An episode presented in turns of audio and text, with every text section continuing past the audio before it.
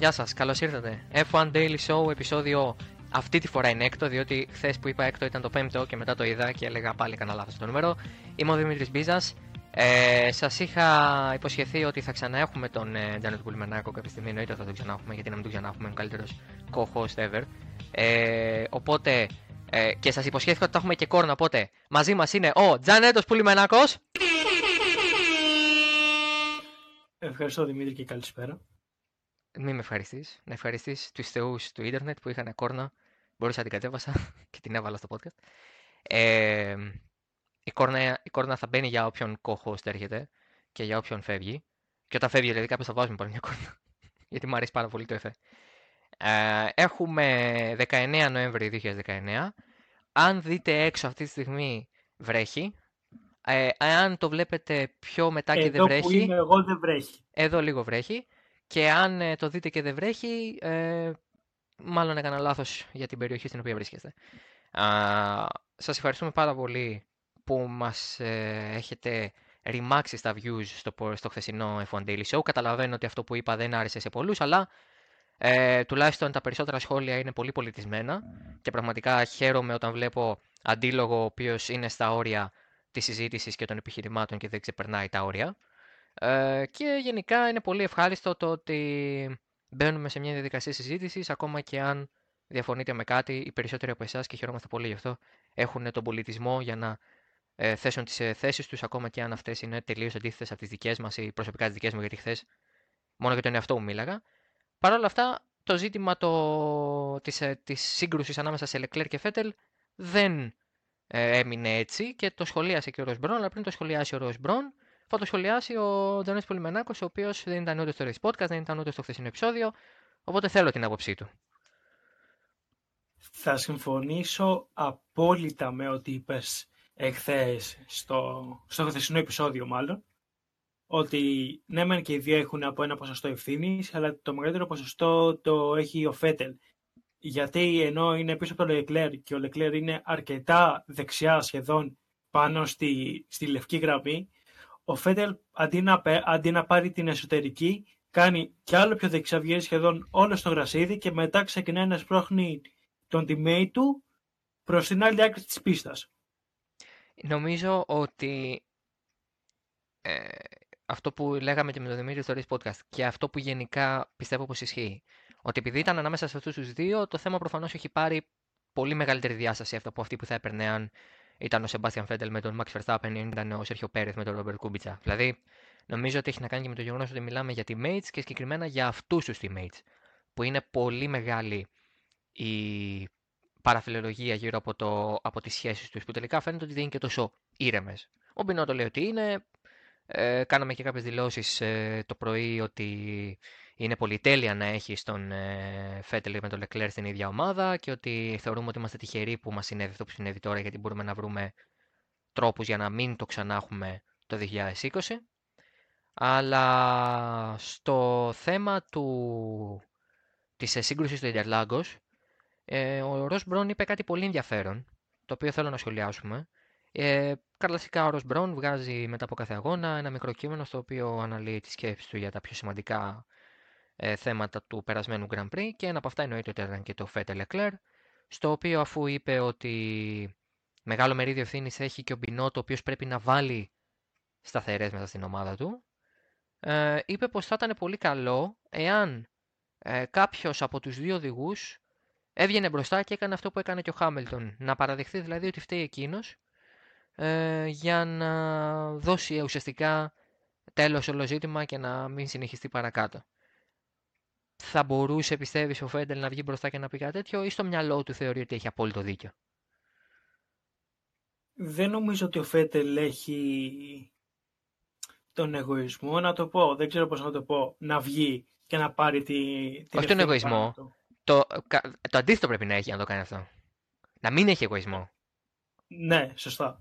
Ναι, δεν, δεν νομίζω ότι ο Φέντελ θα το κάνει αυτό, γιατί θα πέσει κι άλλο η ψυχολογία του ίδιου. Και πέρα από την ψυχολογία, νομίζω ότι δεν πιστεύει ότι φταίει. Δεν είναι απίθανο, άμα δούμε και τις δηλώσεις του που έκανε αμέσως μετά, σε, σε αντιστοιχία με αυτές του, του Λεκλέρ, πιστεύει ότι δεν φταίει αυτός. Ο Λεκλέρ, για να θυμίσουμε, είπε ότι είμαστε αρκετά όριμοι για να το ξεπεράσουμε και ότι ήταν μια μάχη κτλ. Ο Φέτελ τονίζει συνέχεια για να μας πείσει, δεν ξέρω, ότι δεν έκανε ποτέ αριστερά. Υπάρχουν βίντεο και φωτογραφίες που αποδεικνύουν το ακριβώς αντίθετο βέβαια, αλλά ok. Okay. Ε, το ζήτημα είναι ότι ε, η προσωπική μου άποψη την κατέθεσα, την προσωπική μου άποψη την κατέθεσα χθες και θέλω και τη δικιά σου πάνω σε αυτό. Συμφωνείς ότι ο Σεμπάθιαν Φέτελ πρέπει να φύγει από την ομάδα για να μπορέσει αυτή να ξαναγίνει λειτουργική όσον αφορά τους οδηγούς της από τη στιγμή που δεν πρόκειται να αλλάξει την οτροπία της.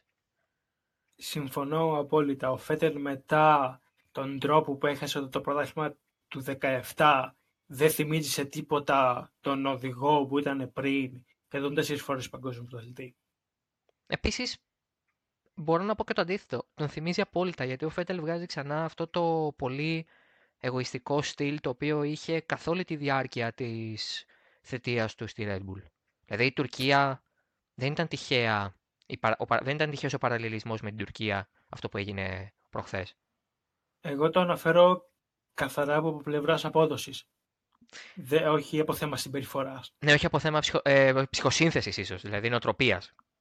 Ναι. Ε, ότι εντάξει, θα συμφωνούσες ή θα διαφωνούσες στο ότι ο Σεμπάστιαν Φέτελ είναι πραγματικά πώς να το πω, ο πιο εγωιστής από τους δύο. Δηλαδή θεωρείς ότι είναι αυτός που θα έπρεπε να έχει κάνει πίσω σε αυτό το θέμα και απόψη εμπειρίας ή πιστεύεις ότι ο Λεκλέρ θα μπορούσε να πει και αυτός κάποια πράγματα; Σίγουρα θα μπορούσε ο Φέτελ να έχει μια διαφορετική αντιμετώπιση, να μην κατηγορήσει τον domain του, να, να, να, να, μην προσπαθήσει να τα ρίξει όλα στο Λεκλέρ και να πει τουλάχιστον ότι ήταν 50-50. Ή επειδή είναι και τέσσερις φορές παγκόσμιος πρωταθλητής, έχει, έχει κάνει πόσους αγώνες, έχει πόσες νίκες, να πει «Ε, έκανα λάθος, φταίω. Όπως έκανε ο Χάμιλτον για το ατύχημα με τον Άλμπον. Ξέρεις τι όμως, και νομίζω θα συμφωνήσεις και, και σε αυτό. Ο Χάμιλτον παίρνει το, την ευθύνη πάνω του γιατί έχει να κάνει με τον Άλμπον για την τρίτη θέση σε ένα τελειωμένο πρωτάθλημα. Δηλαδή... Και πάλι όμως, όταν, ειδικά όταν είναι με τον teammate σου και θες να έχεις μια καλή σχέση μαζί του, και, και για σένα αλλά και για την ομάδα σαν ε, σύνολο, τότε τουλάχιστον μπορείς να πεις ότι ήταν 50-50 η ευθύνη, όχι να πεις εγώ δεν έκανα ποτέ αριστερά και να φαίνεται ξεκάθαρα από το βίντεο ότι κάνεις αριστερά. Ε, τι προσβάλλεις και την νοημοσύνη μας λίγο. Δηλαδή... Ναι, δεν είμαστε χαζοί. Ναι, ναι, βλέπουμε, ξέρουμε την αριστερά-δεξιά, σκόρδο κρεμμύδι, δηλαδή, okay, ναι. Ε, δεν είναι τόσο δύσκολο θεωρώ ότι τα πράγματα είναι πολύ περίεργα εκεί και ε, δεν ξέρω ποια, τι θέση έχεις πάνω στον Πινότο. Δηλαδή δεν τον σχολίασα τόσο πολύ χθες, γιατί ήθελα να σταθώ στο συμβάν και στο πώς αυτό περιπλέκει τα πράγματα ανάμεσα στους οδηγούς. Για τον, εσύ για τον Πινότο πώς, πώς τοποθετήσει, δηλαδή θέλω να ακούσει την άποψή σου, γιατί δεν το σχολιάζουμε αρκετά γενικά. Είναι σαν να έχουμε ξεχάσει λίγο ότι αυτή η ομάδα έχει και διευθυντή. Σίγουρα θα μπορούσαν να είχαν δώσει κάποια ξεκάθαρη εντολή αφού άμα δεν κάνω λάθος ο Λεκλέρ είχε πιο φρέσκαλιαστικά να τον αφήσει να περάσει και να κυνηγήσει κάτι καλύτερο και άμα δεν μπορούσε να προσπεράσει μπροστά να ξαναλάζανε θέση. Αλλά απ' την άλλη μένει να δούμε τώρα και τι αποφάσεις θα πάρουν μετά τη συνάντηση που θα έχουν στο Μαρανέλο. Και γενικά θα είναι πολύ ενδιαφέρον το πώς θα εμφανιστούν αυτοί οι δύο μέσα στο 2020, διότι ο Μπρον, για να κλείσουμε και με αυτό, ε, λέει πολύ χαρακτηριστικά και νομίζω ότι έχει απόλυτο δίκιο και ως άνθρωπος που έχει ζήσει στη Ferrari μπορεί να το πει καλύτερα από τον καθένα μας. Λέει πως αν η Ferrari θέλει να δώσει ένα τέλος στην κυριαρχία της Mercedes, δεν πρέπει μόνο να βελτιώσει, ε, μάλλον να δώσει στους οδηγούς της ε, το πιο ανταγωνιστικό μονοθέσιο την επόμενη χρονιά, αλλά θα πρέπει να βεβαιωθεί ότι και τέτοια συμβάντα δεν θα επαναληφθούν. Η Φόρμουλα είναι ένα ομαδικό σπορ, ειδικά στο Μαρανέλο. Νομίζω ότι μπορεί να διαφωνήσει κανείς με αυτό. Δηλαδή, αν δεν έχεις την ηρεμία μέσα στο σπίτι σου, πώς θα έχεις την ε, δυνατότητα να κερδίσεις έναν αντίπαλο ο οποίος φαίνεται ότι έχει πολύ ξεκάθαρους ρόλους, παίζει πολύ πιο ομαδικά. Είναι σαφέ ότι ο Μπότας είναι το νούμερο 2 μέχρι αποδείξεις του εναντίου. Η Ferrari είναι σε πολύ περίεργη θέση τώρα. Είναι. Ε, από Οι αποφάσεις που θα πάρουν θα πρέπει να είναι απόλυτες mm-hmm. και ίσως με δύο τέτοιους οδηγού. ίσως να μην μπορείς να έχεις και δύο τέτοιους οδηγούς στην ομάδα σου. Γιατί και οι δύο θέλουν το πρωτάθλημα και μπορούν να το πάρουν. Οπότε θα πρέπει να πάρουν κάποιες πολύ σημαντικές αποφάσεις. Γενναίες. θα έλεγε κανείς αποφάσεις. Θα τις πάρουν όμως. Δηλαδή, εγώ είπα χθες Ε, ότι το θεωρώ δεν ξέρω. απίθανο. Ναι, δεν ξέρω. Δεν ξέρει, είναι πληθυσματικό της Τζάνετ Πελιμενάκο σήμερα. Ε, αν φύγει ο Φέτελ, ποιο να πάρουν. Το Χούλκεμπεργκ, όπως είπες και εσύ χθες. Να πάρουν το Ρικιάρντο. Τουλάχιστον, Γιατί έχει το Ρικιάρντο; Οπ, τι έγινε. Εντάξει, εγώ, εγώ τον θέλω αρκετά, αρκετό καιρό τώρα το Ρικιάρντο στη, στη Ferrari. Πιστεύω θα ήταν τρομερό δίδυμο με τον Leclerc. Αλλά άμα δεν θες να σπάσεις συμβόλαια και όλα και, και όσα συνεπάγεται αυτό, και ο Χούλκεμπεργκ πιστεύω δεν είναι μια κακή επιλογή. Δηλαδή θα είναι ξεκάθαρα νούμερο 2. Ε, δεν, δεν ξέρω εάν θα ήθελε.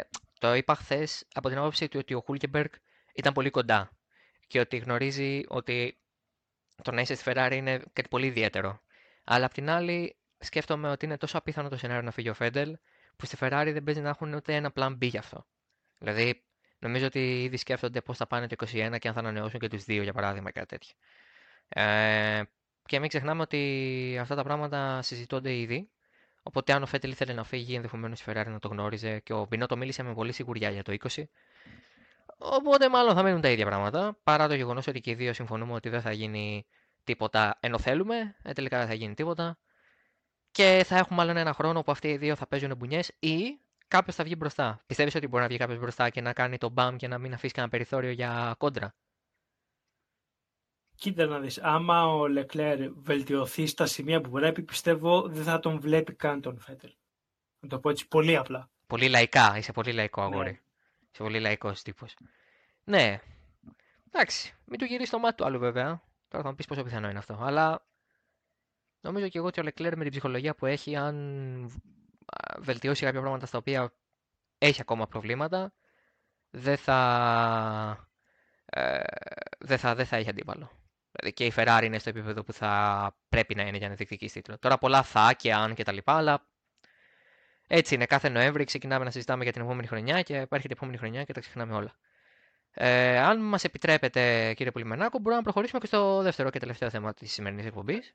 Να πάμε, να πάμε. Να πάμε στο δεύτερο θέμα της εκπομπής ε, του, της 19ης Νοεμβρίου, ε, το οποίο αφορά κάτι πολύ ενδιαφέρον, το οποίο με, με όλα αυτά που γίνανε στο τέλος ξεχάσαμε.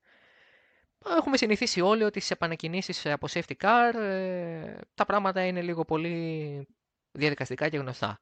Ο προπορευόμενος οδηγός ε, μειώνει ταχύτητα, μαζεύει τον γκρίντολο μέσα σε μερικά μέτρα πρακτικά, ε, ο ένας κολλημένος πίσω από τον άλλον και ξαφνικά σε μια στιγμή στην οποία κανείς δεν μπορεί να προβλέψει γιατί ο κάθε οδηγός το διαχειρίζεται και διαφορετικά, πατάει τον γκάζι και φεύγει. Ενδεχομένως αυτό του δίνει και ένα δικαίωμα να έχει τον πρώτο λόγο και να μην επιτρέψει σε κανέναν πίσω του να τον απειλήσει. Πιάνει πρακτικά εξαπίνεις όσου τον ακολουθούν και προχωράμε έτσι σε περίπτωση που δεν έχουμε κάποια πρόοπτο στα φρένα κτλ. Ο Max Verstappen όμως χθες, ε, χθες, συγγνώμη, προχθές, κάνει κάτι πολύ ενδιαφέρον, το οποίο εγώ θεώρησα ιδιοφιέ, αν με επιτρέπεις. Κάτι παρόμοιο έκανε και ο Χάμιλτον στην πρώτη επανεκκίνηση. Όχι ακριβώς. Ο, Φα... ο Verstappen το πήγε στο, στο άκρο. Γιατί ο νέος κανονισμός, από φέτος ισχύει αυτός, ορίζει πως ένας οδηγός μπορεί να προσπεράσει ε, τον άλλον μόνο όταν περάσει τη γραμμή κίνηση τερματισμού. Όχι την γραμμή του safety car, δηλαδή περίπου στην είσοδο του pit lane. Μάλλον όχι στην είσοδο του pit lane, στην είσοδο της λωρίδας του pit lane, να το πω πιο σωστά. Και αυτό τον ακριβώς κανονισμό ε, εκμεταλλεύτηκε ο Verstappen, ο οποίος δεν είχε κανένα λόγο να επιταχύνει νωρίτερα. Επιτάχυνε μερικά μέτρα πριν να περάσει τη γραμμή τραυματισμού. Πρακτικά δηλαδή δεν έδωσε κανένα δικαίωμα στον Χάμιλτον να τον ε, ε, απειλήσει. Να το πω απλά. Ήταν πανέξυπνο. Νομίζω στον Άλμπον, όχι στον Χάμιλτον. Στον Άλμπον, ναι, συγγνώμη. Ήταν πανέξυπνο. Ήταν τρομερά έξυπνο. Γιατί θα μπορούσε εύκολα ο Άλμπον ή ποιος ήταν ο πίσω, ο Γκασλί, να πάρει slipstream και από τους δύο και στην πρώτη στροφή να, περά, να περάσει τουλάχιστον ξέρω εγώ, ο Άλμπον τον ε, Verstappen και να προσπαθήσει να φύγει μπροστά. Και ο Μπρον λέει ότι ίσως σκεφτούμε αλλαγές στον τρόπο επανεκκίνησης με δεδομένο ότι είδαμε κάτι πολύ ε, πρωτότυπο. Ποια είναι η δικιά σου σκέψη, γιατί το συζητάγαμε πριν και μου είπες μια πολύ ενδιαφέρουσα ιδέα. και θέλω να την εκφράσουμε. Ε, συμφωνώ ότι μπορούν να γίνουν αλλαγές γιατί τον τελευταίο καιρό στις τελευταίες επακινήσει που έχουμε δει πέρα από τη Βραζιλία, έχουμε δει τον πρώτο να πατάει γκάζι πριν περίπου από την τελευταία στροφή κάθε πίστας, να παίρνει αμέσως μια διαφορά πάνω από δευτερόλεπτο και να τελειώνουν όλα εκεί. Οπότε αυτό που σκέφτηκα εγώ σαν αλλαγή είναι να, να πηγαίνουν όλοι αρκετά κοντά μέχρι τη γραμμή εκείνης τερματισμού και μετά να επιταχύνουν. Έτσι ώστε να ξεκινάνε όλοι αρκετά κοντά και στα φρένα για την πρώτη στροφή ή άμα ευθεία είναι αρκετά μεγάλη να βλέπουμε προσπεράσεις, να είναι πιο θεαματική η επανεκκίνηση. Ε, αυτό δεν ορίζεται ακόμα δεν ορίζεται αυτή τη στιγμή από τους κανονισμούς και να λέω ότι για τους κανονισμούς ε, αυτό που επιτρέπεται είναι μόνο να, να, να, συγγνώμη, να προσπεράσεις μετά τη γραμμή του ρωματισμού. Δεν έχει καμία υποχρέωση ο προπορευόμενος οδηγός να επιταχύνει πριν από αυτό. Οπότε θα μπορούσε να θεσπιστεί και ένα τέτοιο όριο, ε, ούτως ώστε να αναγκάζεται ο, ο μπροστά οδηγός. Βέβαια, την άλλη, αυτό θα δίνει και πλεονέκτημα στον προπορευόμενο. Γιατί θα ξέρει ακριβώς που θα επιταχύνει. Αλλά απ' την άλλη, μπορεί και οι άλλοι να είναι προετοιμασμένοι. Δηλαδή, ξέρεις, είναι λίγο μία ή άλλη μετά. Εντάξει, πιστεύω ότι όμως αυτό σαν ιδέα ίσως είναι λίγο καλύτερο, γιατί θα, θα είναι πιο ισορροπημένη η επανεκκίνηση. Θα μπορούν να γίνουν πιο πολλές προσπεράσεις, πιο πολλές μάχες. Μπορεί, σίγουρα, μπορεί σε μια πίστα που δεν έχει μεγάλη ευθεία να είναι πλέον έκτημα για αυτόν που είναι πρώτος. Σε κάποια πίστα που έχει λίγο πιο μεγάλη ευθεία να είναι πλέον έκτημα για αυτόν που ακολουθεί. Ναι, και παίρνει το π.χ. στο Μεξικό για παράδειγμα στη Μόντζα που υπάρχουν, που υπάρχουν μέτρα μέχρι τα φρένα και στη Βαρκελόνη. Ναι, θα έχει ενδιαφέρον. Θα μπορούσε να έχει ενδιαφέρον. Εγώ σκέφτηκα τα, τη, την επανεκκίνηση σε παράταξη. Ε, που για όποιον δεν έχει δει άλλα είδη αγώνων ε, και δεν μπορεί να θυμηθεί τέλος πάντων ε, το πώς εκκινούν, για παράδειγμα, πάρτε το, τους αγώνες αντοχής. Η εκκίνηση του αγώνα είναι rolling, δηλαδή είναι εγκινήσει και είναι κατά παράταξη 2-2-2-2. Δηλαδή είναι ο πρώτος με το δεύτερο μπροστά, ο, δεύτερος με το, ο τρίτος με τον τέταρτο πίσω τους και ούτω καθεξής. Ε, και δεν είναι απαραίτητα ο ένας πιο μπροστά από τον άλλον. Μπορεί να είναι και οι δύο στην ίδια ευθεία. Όπως είναι στα NASCAR. Όπως είναι στα NASCAR πρακτικά, ναι. Και θα μπορούσε να είναι πολύ ενδιαφέρον αυτό γιατί ε, ε, περιορίζει το, εφέ, του, το effect του slipstream ε, για τον δεύτερο, δηλαδή για τους, ε, ε, πώς το πω, για τους πρώτους δύο δεν υπάρχει slipstream. Για όλους τους άλλους υπάρχει. Αυτό θα έχει πολύ ενδιαφέρον για το πώς θα μπορέσει να αμυνθεί ο πρώτος με το δεύτερο, για παράδειγμα, από τον τρίτο και τον τέταρτο. Τι slipstream θα πάρει ο τέταρτο από το δεύτερο. Δηλαδή, ε, δημιουργούνται δυναμικές εκεί πολύ ενδιαφέρουσες.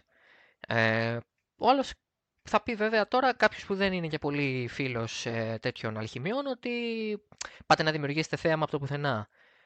Όχι απαραίτητα. Ε, το να δημιουργήσει θέμα από το πουθενά θα ήταν να λέγαμε ότι στην επανεκκίνηση ο πρώτος θα πρέπει να κρατάει ταχύτητα 80 χιλιόμετρα για τρεις τροφές και μετά να πάει τη συγκάζει. Δηλαδή, αυτό είναι φτιάχνω το θέαμα ε, τεχνητά.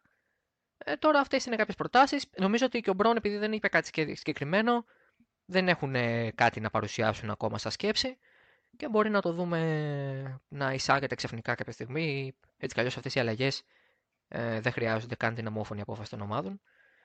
Οπότε ναι, είμαστε σε καλό δρόμο. Νομίζω συμφωνήσω ότι το Green Brewers ήταν το καλύτερο της χρονιάς. Για να κλείσουμε έτσι; Ε, σίγουρα νομίζω είχε πιο πολύ θέμα από το δεύτερο καλύτερο που πιστεύω ήταν το, το Γερμανίας. Ήταν ένας εξαιρετικός αγώνας. Και ήταν και πολύ ενδιαφέρον διότι με αυτόν τον τρόπο να πούμε και το storyline για τη βαθμολογία. Ο Verstappen πλέον έχει 11 πόντους διαφορά από τον πιο κοντινό οδηγό της Ferrari που νομίζω ότι είναι ο Leclerc. Ε, ή συγχωρέστε με, θα το ψάξω αμέσως. Ε, Όχι, νομίζω είναι ο Leclerc, ναι. Γιατί και ούτε ο Φέτελ ούτε ο Leclerc πήραν βαθμούς. Και τον αγώνα ήταν τρίτος στη βαθμολογία. Στη βαθμολογία. Οπότε είναι 11 μπροστά από το Μονεγάσκο. Και από την άλλη, η βαθμολογία των κατασκευαστών έχει πολύ ενδιαφέρον, διότι η McLaren με το ανέλπιστο βάθρο του Sainz κλειδώνει και τυπικά την ε, τέταρτη θέση του κατασκευαστές. Πολύ ε, πανάξια, αν θέλετε, μάλλον. Όχι πολύ πανάξια, πανάξια. Η Renault λοιπόν είναι πέμπτη, αλλά δεν είναι πολύ μακριά η Toro Rosso. Με 83 βαθμούς η Toro Rosso, με 91 Renault, 8 βαθμοί διαφορά, όλα γίνονται στο Abu Dhabi. η Toro Rosso όμως είναι πολύ ασφαλής από την Racing Point, η οποία έχει διαφορά 17 βαθμών από τους... 16 μάλλον, από, τους, ε, από, το, από τη Faenza. Αλλά από την άλλη είναι στους 10 η Alfa Romeo από τη Racing Point, που και εκεί υπάρχει ενδιαφέρον. Θεωρείς ότι μπορούμε να έχουμε αλλαγές, δηλαδή να περάσει η Racing Point το Rosso ή ακόμα και το Rosso τη Renault, δηλαδή θα μπορούσε να γίνει κάτι τέτοιο. Κοίτα, εδώ η Τόρο Ρώσο στην ε, Βραζιλία, ειδικά με τον ε, Γκασλή, ήταν ε, αρκετά Οπότε στο Abu Dhabi, άμα είναι στο ίδιο επίπεδο και με λίγη τύχη, δεν έπαιθα να περάσει τη Ρενό. Το... Αν γίνει και αυτό, θα ξέρουμε κάποιον που θα έχει χάρη πάρα πολύ. Ναι. ε, ε, ε, χάρη. Ε, χάρη. Τα χαιρετίσματά μας αν μας ακούει αυτή τη στιγμή. Ε, αυτός ο πολύ ε, παθιασμένος άνθρωπος με αυτή την ομάδα του έστειλα συγχαρητήρια αφού πήρανε το βάθρο και έκανε μία ώρα να μου απαντήσει. Φαντάζομαι ότι αυτή τη μία ώρα τον είχαν πάρει ναι. όλοι οι συναδελφοί του τηλέφωνο. Ναι, ή λογικά θα χοροπήδαγε μέσα στο σπίτι μόνο. Μέσα στο σπίτι, ναι, άνοιγε σαμπάνιες, είχε μία κρατημένη από τη Γερμανία και την ξανά άνοιξε. Εντάξει, είναι απίστευτο αυτό που έχει συμβεί φέτος με τον Τόρο Είναι πολύ, πολύ μεγάλη χαρά να βλέπουμε ομάδες του Midfield να ανεβαίνουν στο βάθρο από το πουθενά και σας χρειάζεται το χάος, αλλά δεν πειράζει και η Φόρμουλα 1 το έχει αυτό μέσα. Είναι στοιχείο της Φόρμουλα 1 το, το χάος και οι χαοτικές καταστάσεις. Αυτό ήταν το Daily F1 Show ε, της 3ης 19 Νοεμβρίου. Ε, εμείς θα μιλήσουμε ξανά, θα μας ακούσετε μάλλον να μιλάμε ξανά αύριο με το Total News Podcast, διότι έχει καθιερωθεί σιγά σιγά η Τετάρτη ως η μέρα του. Και όπως έχουμε πει, δεν θα υπάρχει Daily Phone Show την ίδια μέρα με το Total News Podcast για ευνόητους λόγους. μένει μόνο το Grand Prix του Abu Dhabi για να ολοκληρωθεί η χρονιά 29-30 ε, Νοεμβρίου και 1 Δεκεμβρίου το τριήμερο στην ε, Γιάς Μαρίνα. Όπως ακούσατε και πριν, έχουμε ανοιχτά μέτωπα. Ε, εμείς λοιπόν ανανεώνουμε το ραντεβού μας για F1 Daily Show την Πέμπτη για το News Podcast την Τετάρτη και α, προφανώς συνεχίστε να μας διαβάσετε στο totalracing.gr για όλες τις ειδήσεις και τα νεότερα από το χώρο του Motorsport. Α, παρένθεση, έχουμε και Φόρμουλα E που ξεκινάει α, την Παρασκευή και το Σάββατο τώρα στην ε, Αντιριά της Σαουδικής Αραβίας, η πρεμιέρα με διπλό αγώνα ε, για την έκτη σεζόν της Φόρμουλα E. Αυτά από εμάς, μέχρι το επόμενο daily, F1 Daily Show, Τζανέτο, ε, με παραδέχεσαι; Το, το, μπράβο, μπράβο. Ευχαριστώ. Ευχαριστώ. Μέχρι λοιπόν το επόμενο. Βάλε και κόρτες. Όχι πάλι, εντάξει, Μάρτιν. Ε, μέχρι το επόμενο λοιπόν. Σας αποχαιρετούμε. Γεια σας.